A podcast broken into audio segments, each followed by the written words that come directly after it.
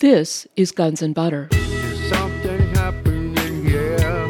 Yeah, yeah. What it is ain't exactly clear.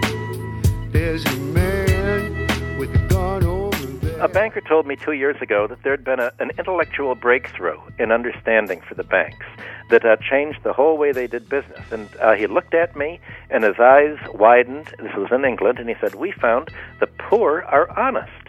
And then he laughed uproariously, as if, "How dumb can you be?" Uh, the belief is that the poorer you are, the more you believe, as a matter of honor, that you have to repay the debt that you owe. Uh, it's the opposite of Donald Trump. I'm Bonnie Faulkner. Today on Guns and Butter, Dr. Michael Hudson. Today's show America, Host or Parasite. Dr. Hudson is president of the Institute for the Study of Long Term Economic Trend. He is a Wall Street financial analyst and distinguished research professor of economics at the University of Missouri, Kansas City. His 1972 book, Super Imperialism The Economic Strategy of American Empire, is a critique of how the United States exploited foreign economies through the IMF and World Bank. He is also author of The Myth of Aid and Global Fracture The New International Economic Order. Dr. Hudson begins by discussing how the U.S. alone is able to create its own credit through the balance of payments trade deficit. That is, the trillions of dollars flowing from foreign central banks back into the United States in the purchase of U.S. Treasury notes finances the U.S. national debt and war abroad. This debt will never be repaid. Michael Hudson, welcome. Thank you. I'd like you to talk about the framework of how the United States dominates the world financially. Since the United States is a debtor nation, how can it dominate the world financially? That's the unique situation today. The United States uh, dominates third world countries by being a creditor, and after World War I, it dominated Europe also by being a creditor. But what happened since 1971, when the United States went off gold, was something that uh, even the government didn't anticipate. It was almost an accidental form of monetary imperialism. Once uh, countries couldn't get gold anymore for their for the U.S. dollars, when the U.S. consumer imports more from abroad, the consumers spend these dollars and they end up in the hands of foreign sellers who turn the dollars over to their central bank for domestic currency. When American investors buy a company abroad, uh, the recipient of this money turns over uh, the dollars to the central bank. The central bank then has a problem. Uh, what is it going to do with these dollars? Uh, central banks don't buy uh, companies and they don't buy exports, and they really don't buy stocks either. What they buy are uh, sound investments in the form of U.S. Treasury bills, and this means that the larger the U.S. balance of payments deficit becomes, the more dollars are turned over to foreign central banks, and the more uh, dollars these foreign central banks invest in treasury bills. And what that means is that over the last decade, the foreign central banks have bought so many treasury bills that they've been financing America's balance of payments deficit, not American uh, consumers or Americans themselves. So it means that all this budget deficit that people have talked about, uh, the Bush administration's uh, budget deficit, even the Reagan uh, Bush administration's quintupling of the deficit in the 80s, this is financed by foreign central banks, meaning foreign taxpayers, not by American taxpayers. And there's no constraint. There's nothing these foreign central banks can do with the dollars except either refuse them, in which case their currency goes way up and uh, their exports are priced out of the market, or accept uh, an infinite number of dollars and uh, finance the U.S. budget deficit. Now, why is it that the central banks of other countries are buying U.S. Treasury bonds? Why don't they buy something else? Well, because that's not what central banks do. Uh, what else really can they buy? Uh, that's the problem. When China got these dollars, it tried to recycle them in the form of buying uh, U.S. industry. For instance, if American companies are buying Chinese companies, put the dollars in the hands of Chinese, and the Chinese recipients turn them over to the Bank of China, why can't the Bank of China turn around and buy American uh, industries? The Americans said, no, we will not let CNOOC, the uh, uh, Chinese oil authority, buy American oil companies. Similarly, in uh, right after I wrote my book on superimperialism in 1972, the oil war occurred uh, when the OPEC countries quadrupled oil prices in response to America's quadrupling of grain prices. The American Treasury went over to Saudi Arabia and other Arab countries and said uh, they can charge whatever they want for the oil. And as a matter of fact, uh, they were quite happy that uh, oil prices were quadrupled because that made uh, much more money for Exxon and for other uh, American oil companies. However, if the uh, Saudi Arabians and the other oil OPEC countries did not recycle their money into treasury bills, this would be considered an act of war, and these countries would be wiped out. Needless to say, Saudi Arabia and the others dutifully bought minority shares of the U.S. stock market. They bought shares in Citibank, uh, a million shares here. They bought a million shares of all the big companies, but in a minority ownership, not majority ownership. So they weren't able to do very much with this. They were just uh, they were passive investors, not active investors. And the same thing with China. China now has a trillion dollars worth of uh, U.S. Treasury bonds. It would love to spend this money somewhere. It's been trying to spend them buying raw materials resources in South America, Africa, and other countries. Uh, all the central banks are trying to get rid of these dollars like a, a hot potato because the U.S. government will not let them do anything with the dollars. Uh, it's already announced it has no intention of repaying its foreign debt. So uh, the dollars are sort of uh, essentially worthless. They're backed only by American military power. Exactly. You have written that this debt, this huge debt of the United States government that it owes to foreign governments for these treasury notes, that this debt is never going to be repaid and that these countries know this, but they continue to, they are compelled to buy these treasury bonds. And that through the debt, the United States is the only country that's creating its own credit out of this compulsory debt. That's exactly what's happening. Other countries have not figured out uh, a response to this yet. The only response that really they could do would be to refuse to accept further dollars, uh, refuse to let their companies be sold out to Americans, and instead of exporting to the United States for dollars that cannot be spent, try to develop their internal market. Uh, Germany, for instance, is impoverishing its domestic market. There's mass unemployment there, and it refuses to uh, build up the domestic market. It produces for export, and all it gets are these unpayable dollars. Uh, there's no way that America could repay a trillion dollars, even if it wanted to because uh, that would mean that Americans would have to work for the next 20 years uh, as servants of foreign countries, and uh, America has always put its interests first. In a way, there's nothing wrong with America putting its interests first. In theory, if every country uh, acted in its own self interest, there'd be checks and balances, and uh, a rough equality would occur in the world. But the amazing thing is that in today's world, the United States is the only country acting in its own self interest. And in that sense, sense, one can put the blame on uh, Europe, on Japan, on Russia, and on China, and on the third world, just as much as one can blame America. You can't blame a country for acting in its own self interest and getting a free ride if other countries do nothing whatsoever to stop it. Now, are these other countries compelled to export to the United States in order to keep their own economies afloat? Is that part of the problem? No, it's not part of the problem at all if you have an impoverished domestic market, as Germany has, there's no reason why you can't run a budget deficit or have the government make internal improvements or expand the domestic market. Uh, when America's economy turns down, the government does countercyclical spending, it runs a budget deficit, and it reflates the economy to get full employment.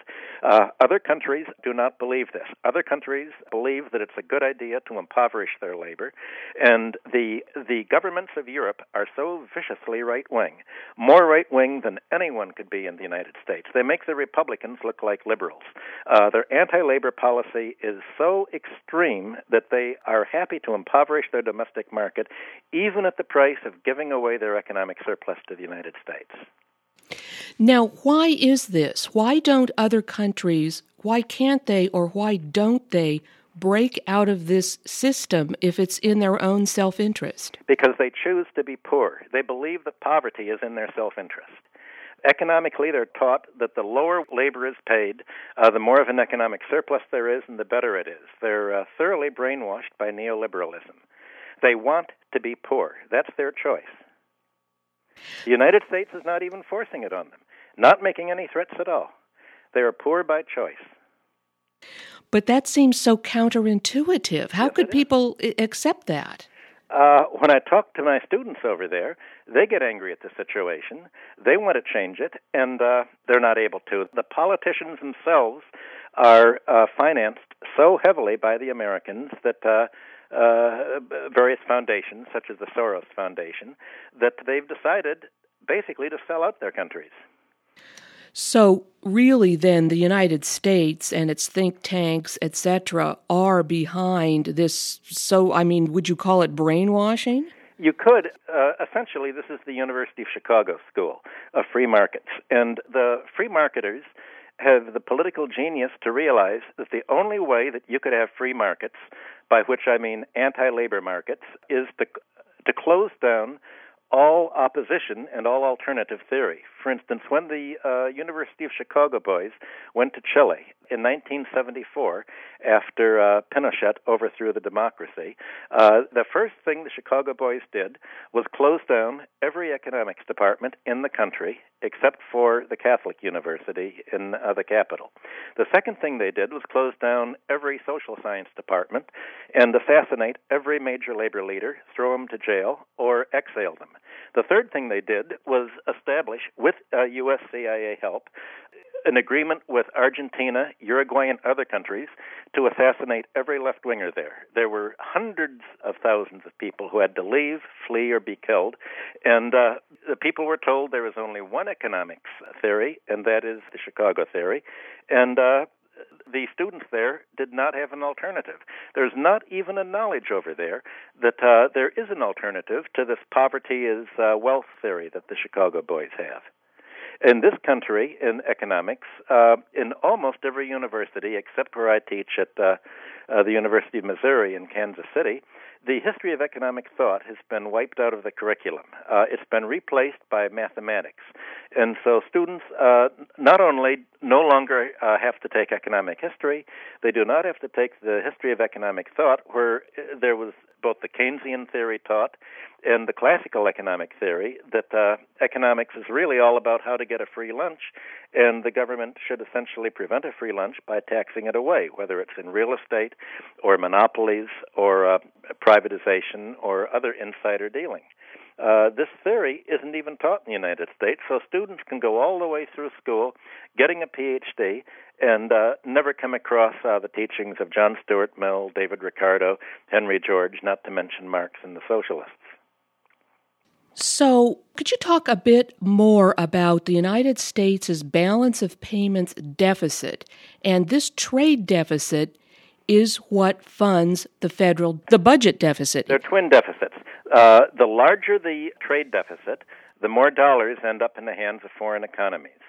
Uh, when they end up in foreign economies, the uh, exporters from these countries or the uh, people who are selling the companies to Americans turn the dollars over to the central bank.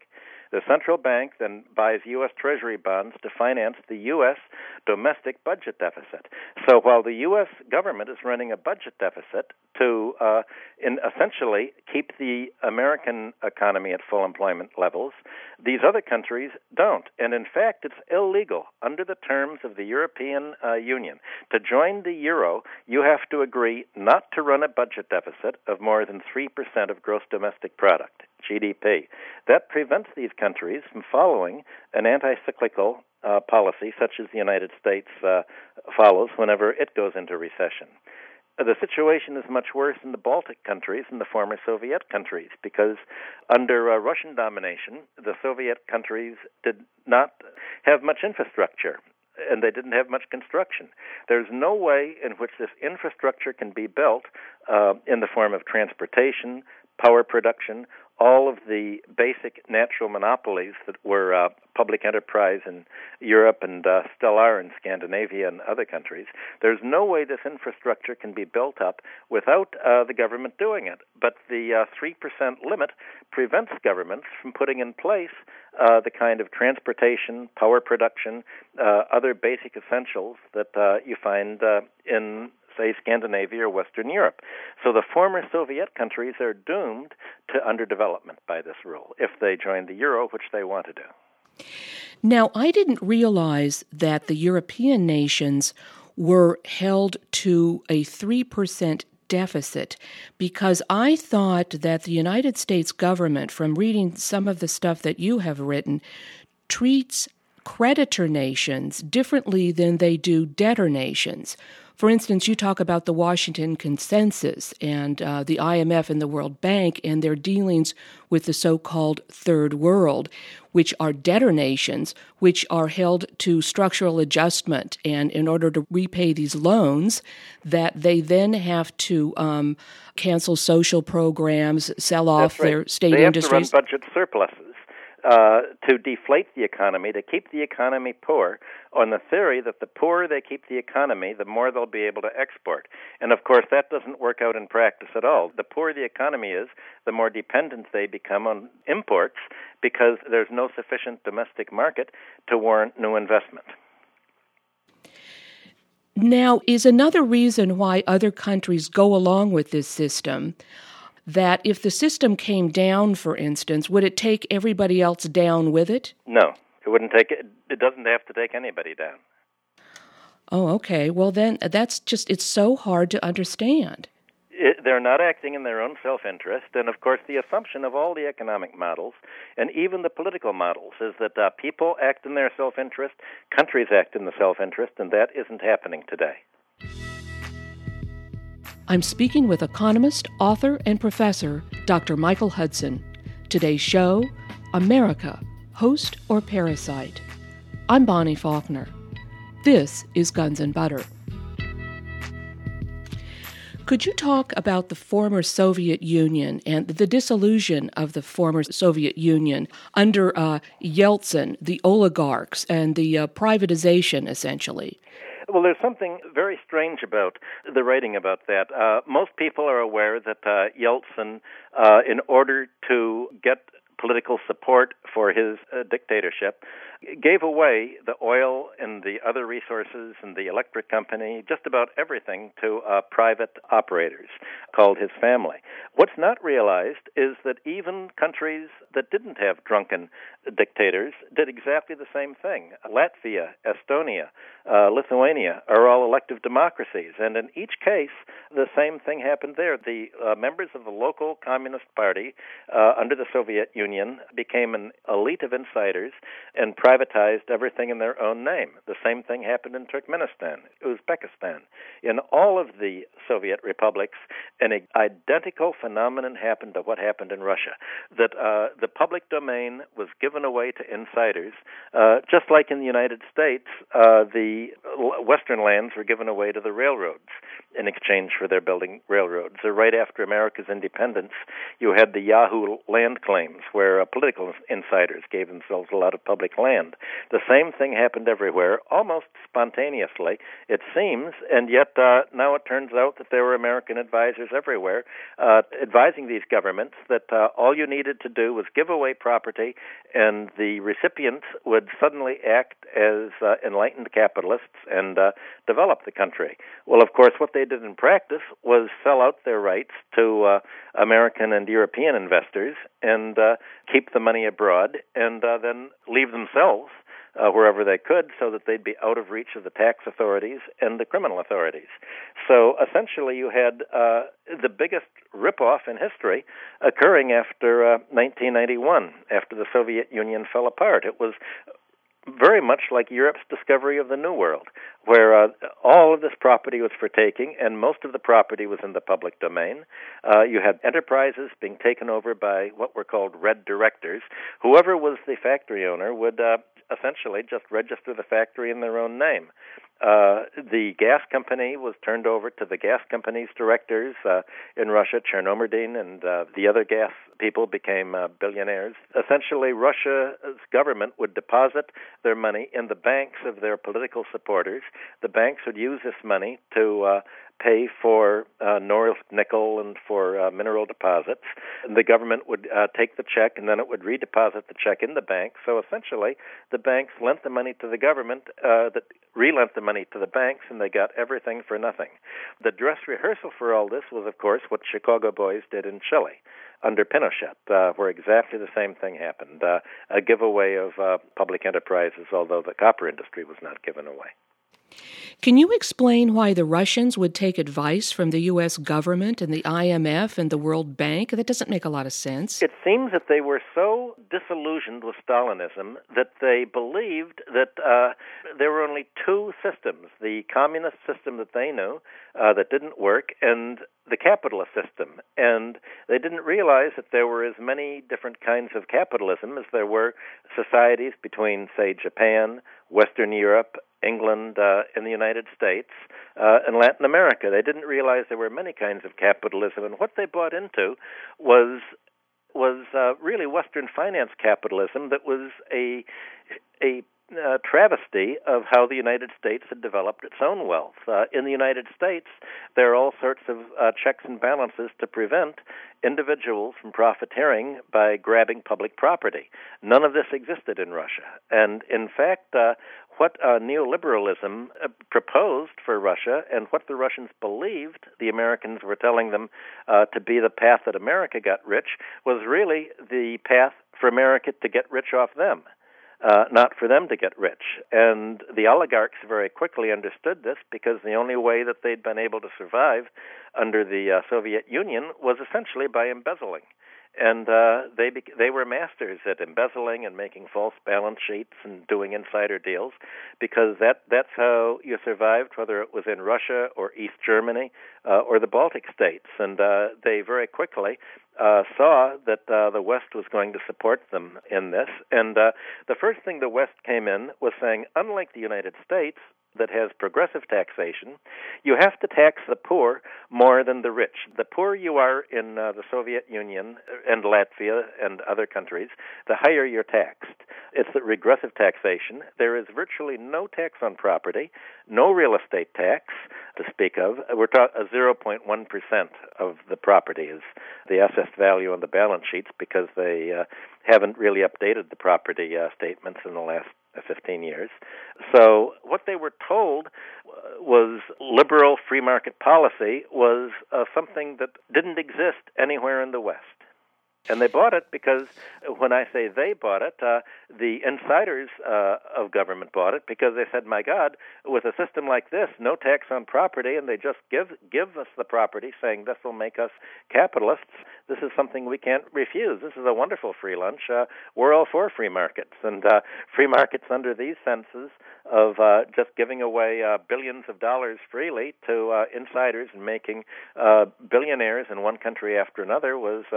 Too nice uh, a prize to refuse. It was pushed by the World Bank, and the World Bank essentially came in and said, "Look, follow our advice, and uh, you can be a billionaire. Uh, and uh, we expect you to uh, to cover your position by selling your ownership to us. You can buy all of these."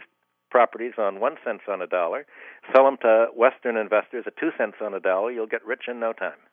So corruption was obviously a big part of it. That's free markets. When uh, Milton Friedman said there's no such thing as a free lunch, what he was saying is don't look here, uh, look elsewhere. It was a uh, diversionary tactic to distract attention away from the fact that economies are all about how to get a free lunch. Now, Vladimir Putin had the head of the Yukos oil arrested and put in jail. Could you talk a little bit about that and what is your assessment of Vladimir Putin? Well, first of all, he had Khodorkovsky put in jail because Khodorkovsky had been embezzling billions of dollars. He was the richest person in Russia. Uh, he was guilty of tax evasion and uh, had mounted a, a, political campaign that was about to engage in, uh, for all we know, the kind of assassination and terrorism that the right wing did elsewhere. The right wing in Russia was explicitly an admirer of uh, Pinochet, and they even called themselves Pinochetistas uh, in Russia. Putin said, My God, this means the end of government. Uh, Khodorkovsky said, I am going to run against Putin and I am going to abolish the government. There will only be corporations running Russia. So Putin was absolutely correct to put Khodorkovsky in jail, and uh, any charade that America is defending democracy when it's defending a would-be Pinochet in Russia just shows the hypocrisy of uh, uh, the foreign policy. Putin uh, stopped the bleeding that Yeltsin begun, and he stopped it in a way that essentially prevented himself from being assassinated. He made a deal with the oligarchs. He said, "Okay, uh, you stole public property fair and square. You get to keep it." But we expect you to do what the Americans said you were going to do with the property. You're going to have to use it to expand the economy as a whole, and you'll have to invest it. You can keep what you make as long as you act as Russians and invest in expanding the economy. I'm going to let you keep it. But if you're going to try to dismantle the state, dismantle the government, and create anarchy, then uh, I know that all of you have uh, embezzled money. I know that all of you have uh, filed false tax returns. Last week, uh, Putin moved against PricewaterhouseCoopers for helping Yukos uh, falsify the tax returns. And uh, he said, You know that we know what you've done. Uh, we expect you to be as good citizens, or we'll actually enforce the law against uh, you too.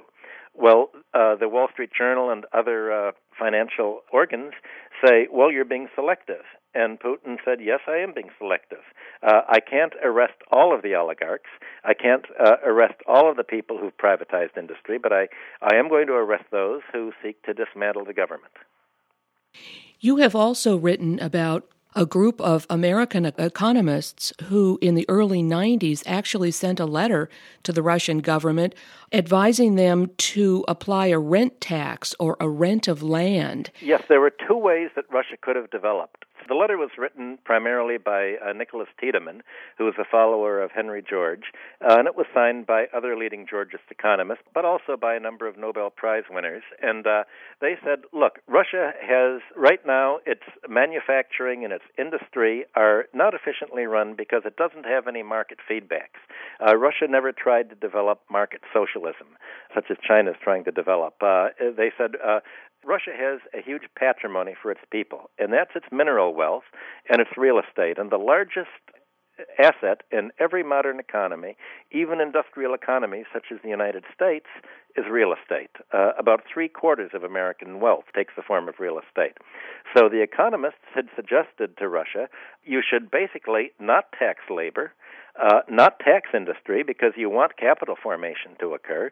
Uh, you should tax uh, the land and the national resources because these resources are created by nature, not by individuals. And if you tax the land's rental value, you're not increasing the price of rent. All you can tax is what a property uh, rents for. You can't sort of add to the cost. Whereas if you tax labor, you're going to increase its price. In Latvia, there is a 49% flat tax on labor, uh, supplemented by another 7% or so, so that uh, you have a huge cost. Uh, labor's taxed, uh, industry's taxed by uh, the turnover tax, property and speculation is not taxed.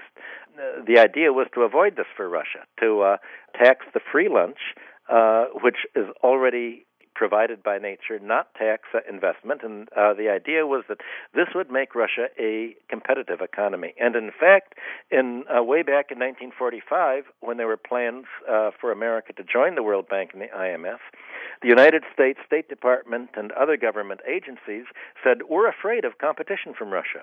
We're afraid that uh, because Russia doesn't have a finance capitalist class, because it doesn't have a property class, it can supply rent at uh, a very low price and uh, it can supply land, it can supply housing, it can supply office space, and it can supply low cost uh, credit, and they can outcompete with them. We'd better not let them trade with the West.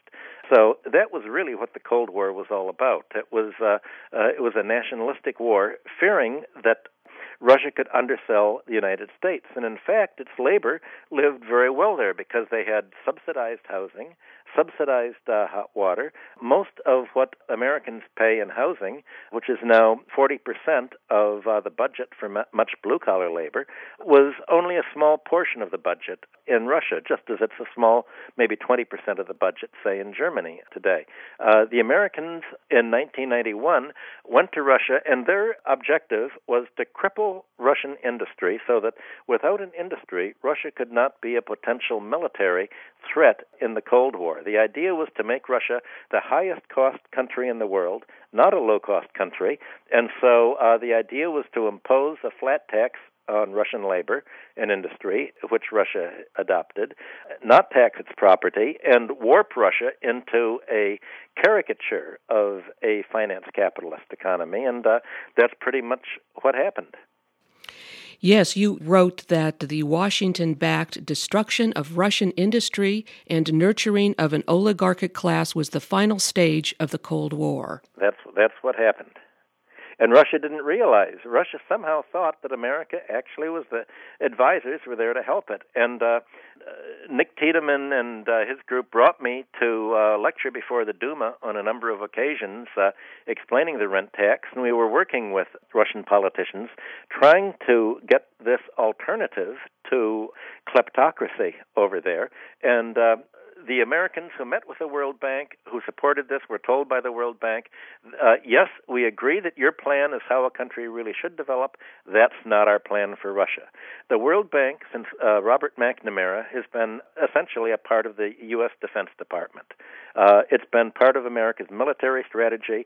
Its aim is to underdevelop other countries and to promote underdevelopment and dependency, not independence and uh, until other countries realize that uh, the function of the World Bank is to destroy their economies, and the function of the IMF is to uh, impose austerity programs that prevent their economies from growing, the rest of the world will be self imposed poverty.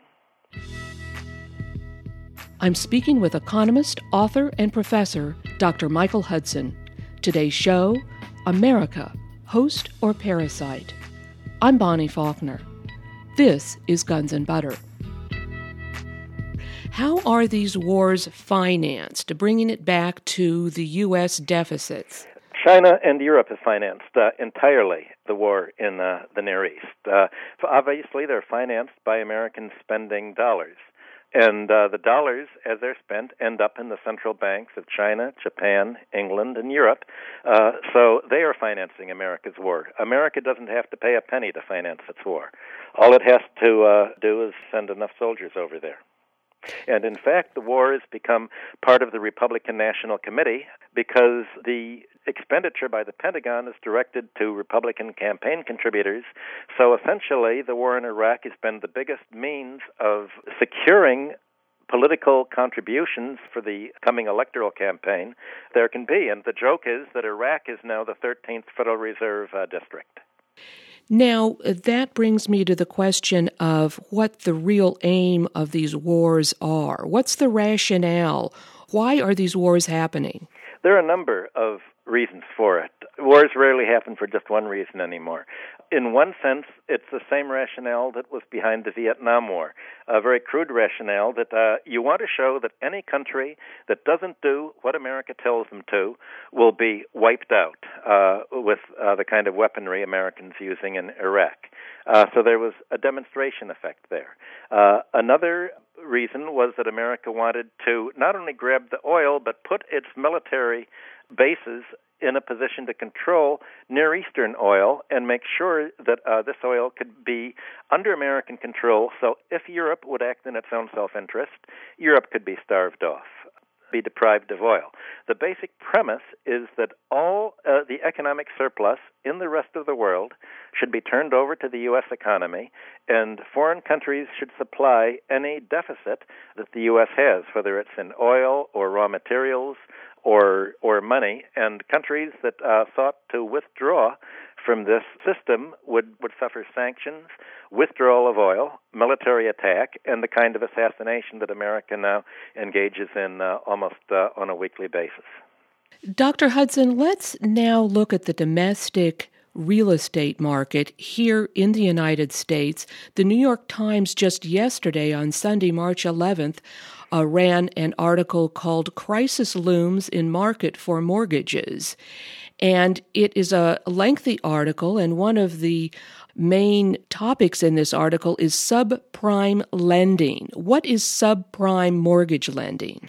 In the past, uh, families that bought property had to put down about 20% of the purchase price, and uh, they'd get a mortgage uh, for about uh, 30 years. And the limit was that the mortgage wouldn't go beyond about 25% of their income because that was deemed to be what people could afford.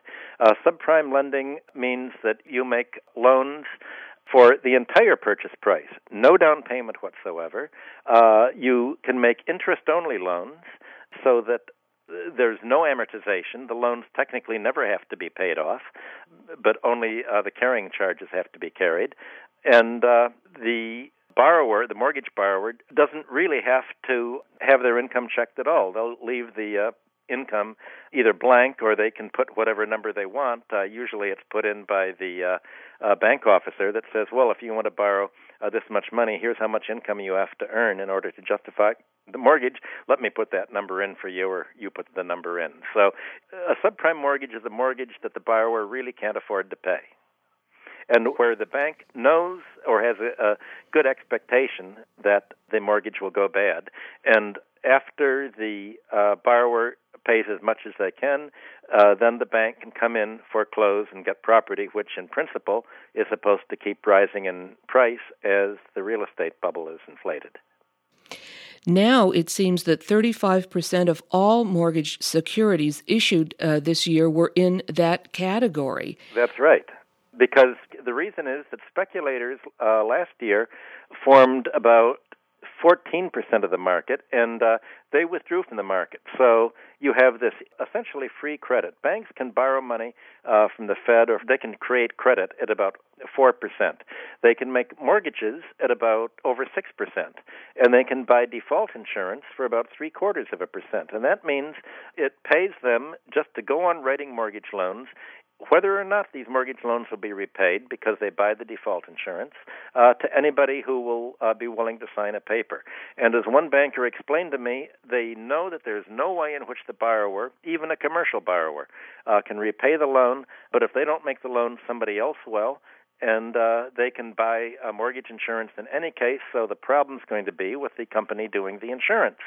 And of course, right now the mortgage insurance companies are going bankrupt. The uh, mortgage brokers uh, who've originated the loans, in many cases, are now being wiped out. One of the worst offenders, uh, New Century, has uh, announced that it's probably facing bankruptcy, and it, trading has been stopped uh, today on the New York Stock Exchange in its stock. So uh, now uh, it turns out that the uh, people who couldn't afford to pay the mortgage. Indeed, the economy realizes they can't, and the institutional investors who've bought these packaged mortgages realize that uh, they can't really collect from the companies that guaranteed them because the companies themselves are going bankrupt. Uh, that doesn't mean bad news for the uh, actual operators of the companies. For instance, suppose that I ran let's say I, ran something called the subprime mortgage company. I could uh, make these uh, loans, hundreds of millions of dollars. I could make billions of dollars worth of loans. I could borrow the money at four percent and get insurance for three quarters, uh, lend out for a high interest rate of say seven percent or seven and three quarters.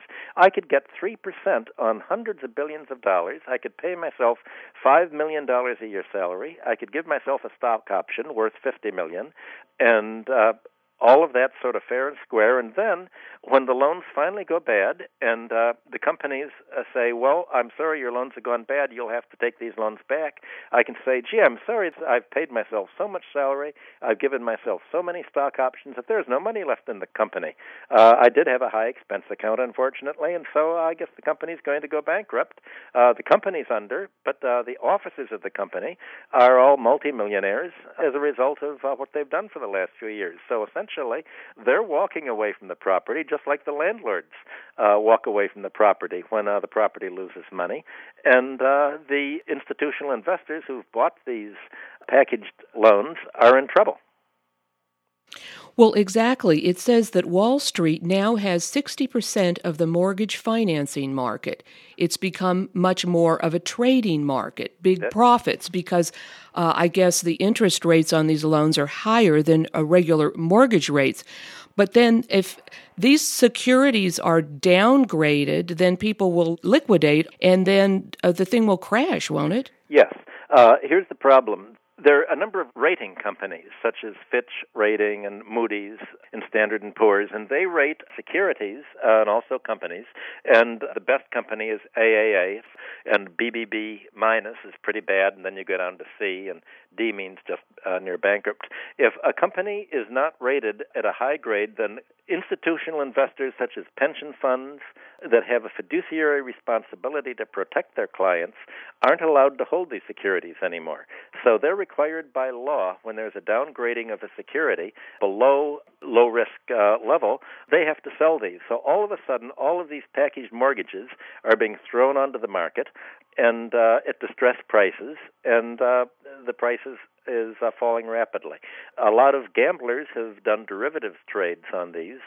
That is, they've gambled that the price would only fall a little bit, and so they're losing money and they can't meet their promises. So, right down the line, uh, one company or one institution after another defaults on its obligation, and there's a break in the chain of payment, and uh, that's what happens traditionally to trigger economic collapses.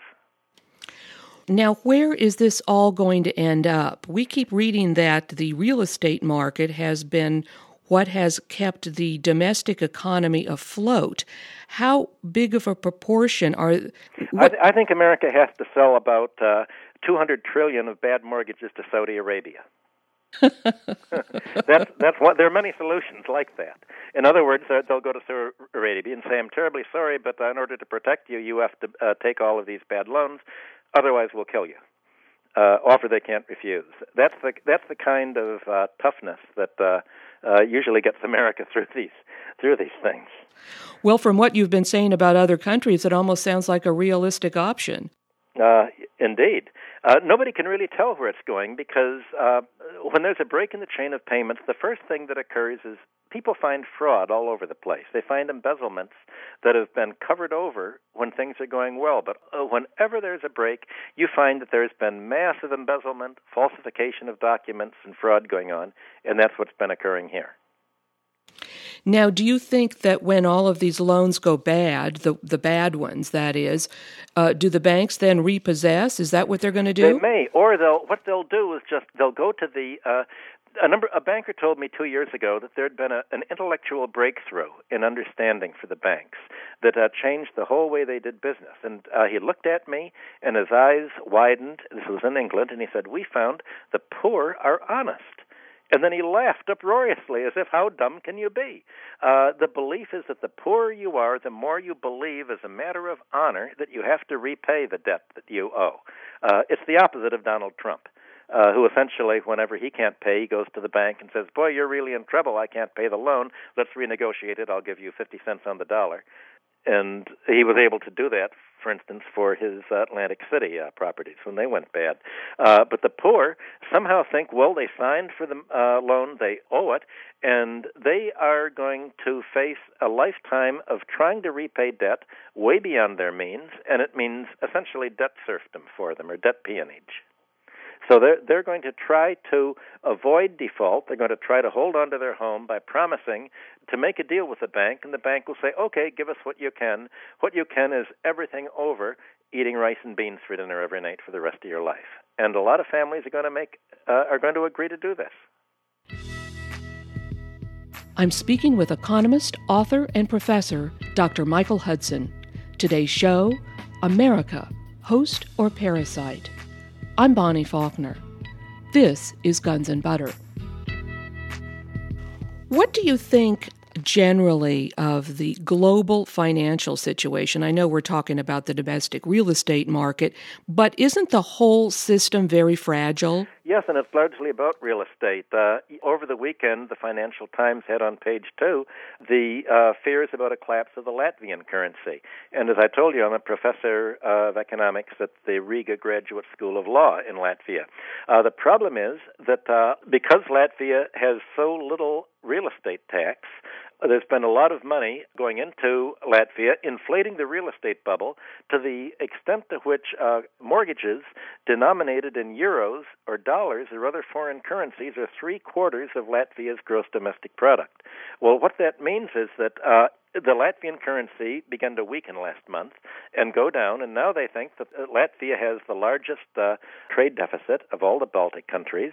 It's financed its trade deficit by borrowing money to lend to about 15% of the Latvians who have mortgages on their property to inflate a huge real estate bubble. Now, as the Latvian currency goes down, all of a sudden, uh, the Latvian speculators, their incipient oligarchy, find themselves that they have to pay more money than they're getting in to the Scandinavian banks and other banks that have lent money to them in uh, denominated in euros and dollars. And so all of a sudden, the Latvians who thought they were getting rich off the real estate bubble find that they can't meet their payments, and this causes a problem for the local branches of the Scandinavian banks, the German banks, and the other banks that are over there. So essentially banking throughout the world is real estate. Uh, in the United States, 70% of bank loans are mortgage loans.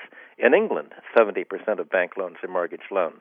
Because land is the largest asset in the economy and land prices are what essentially is being inflated in a property bubble, international finance is really land speculation.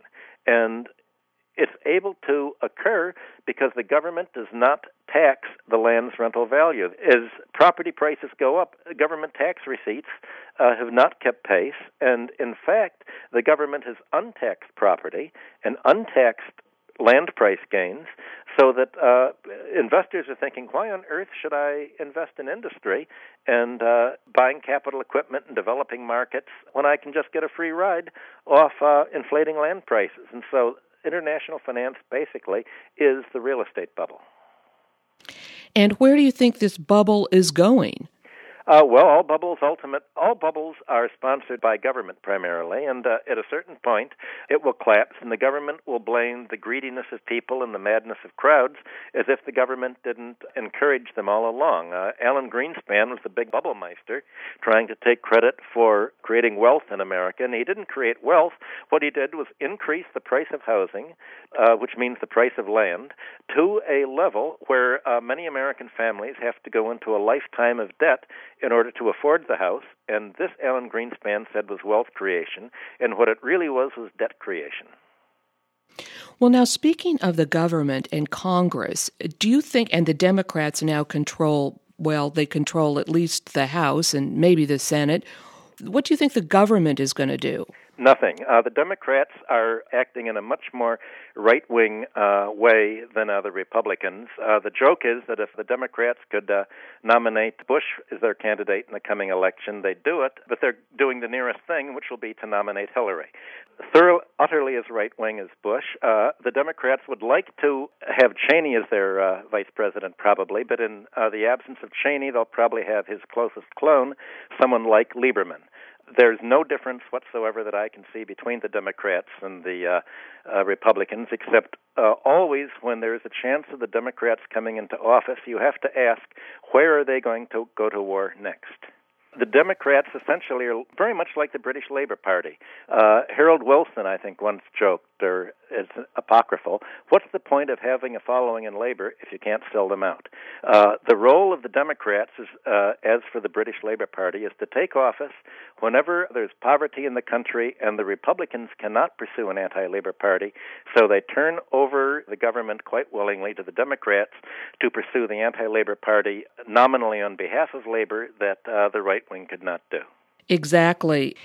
Now, Dr. Hudson, since uh, economics is your specialty, do you see an economic reason for an attack on Iran or even an ultimate attack on Russia, which no. is now even being discussed? No, there's no, I can't see any economic reason at all. It's just pure mania.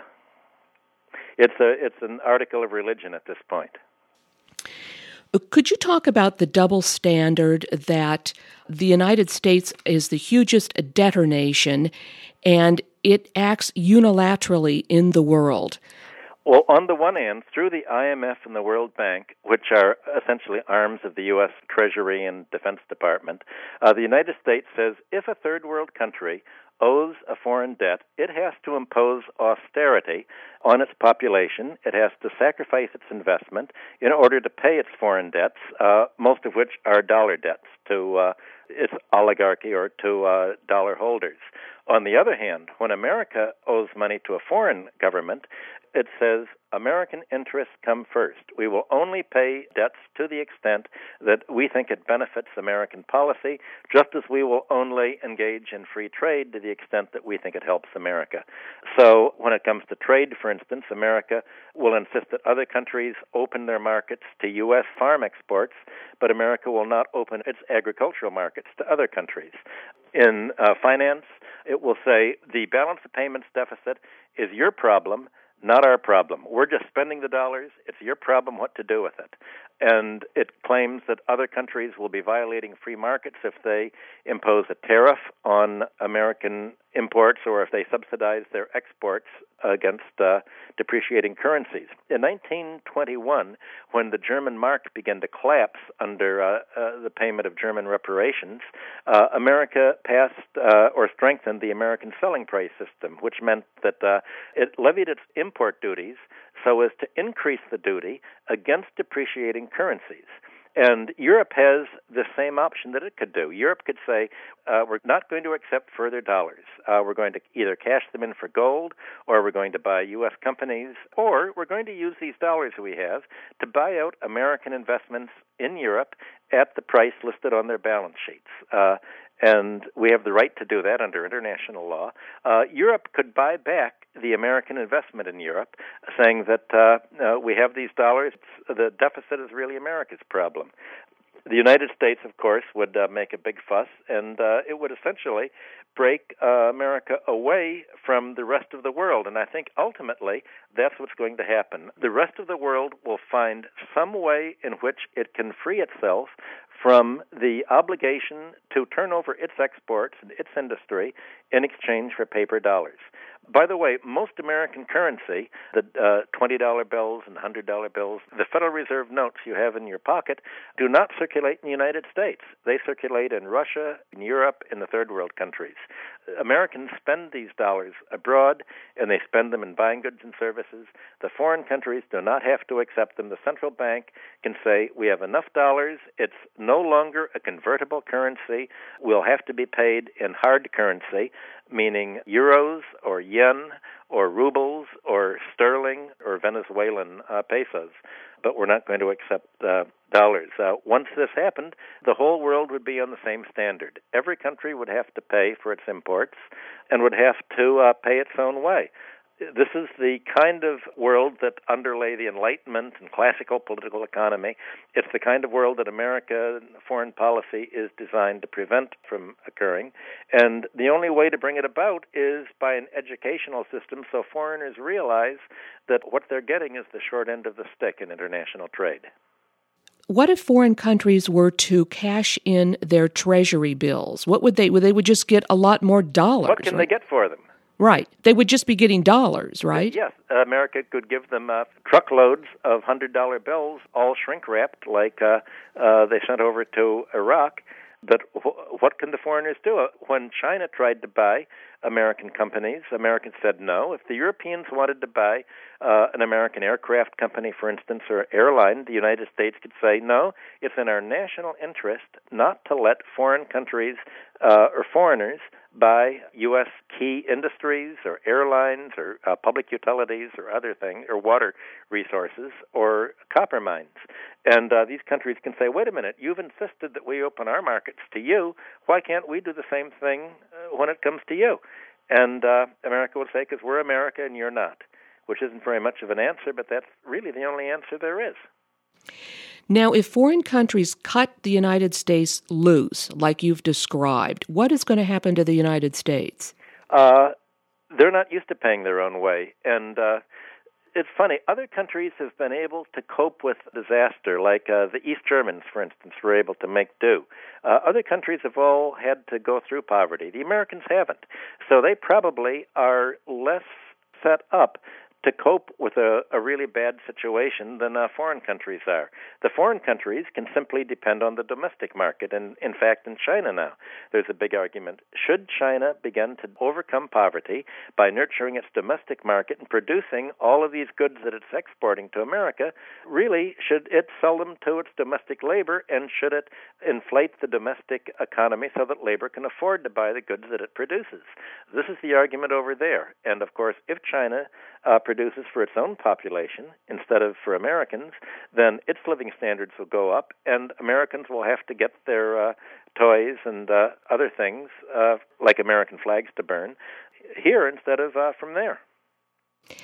And then, do you feel that ultimately this is what is going to have to happen at some point? Ultimately, countries will act in their own self interest.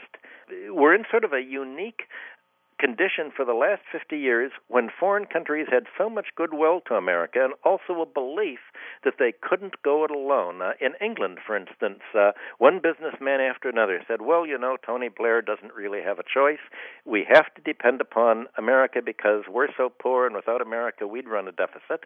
Uh, we have to depend on the U.S.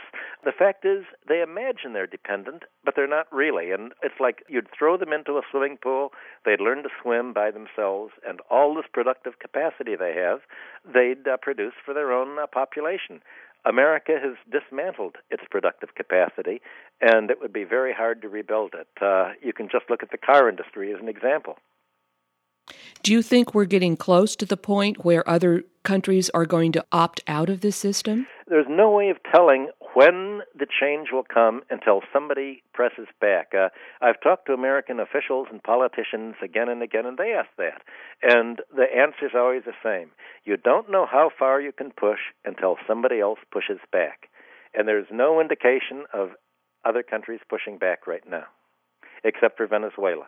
Dr. Hudson, thank you very much. Thank you very much.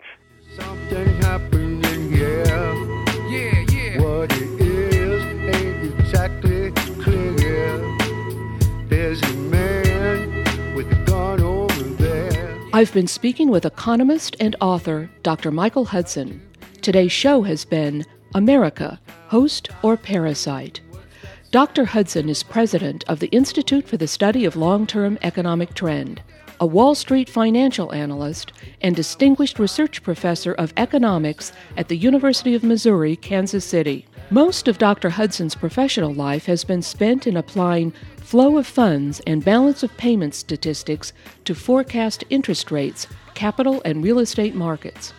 Dr. Hudson has been a consultant to foreign governments, including Canada, Mexico, and Russia, regarding the need to set up an alternative center of finance to the U.S. Treasury. Visit his website at www.michael-hudson.com. That's www.michael-hudson.com. Today's program was co-produced by Todd Fletcher. Guns and Butter is edited and produced by Bonnie Faulkner and Yarrow Mahko. To leave comments or order copies of the show, email us at faulkner at gunsandbutter.net. That's faulkner at gunsandbutter.net or visit our website at www.gunsandbutter.net.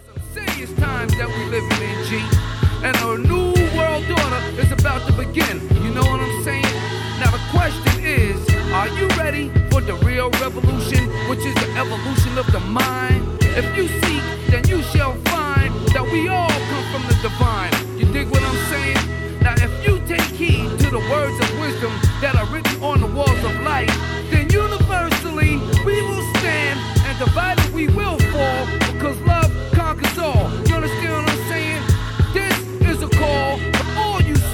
souls.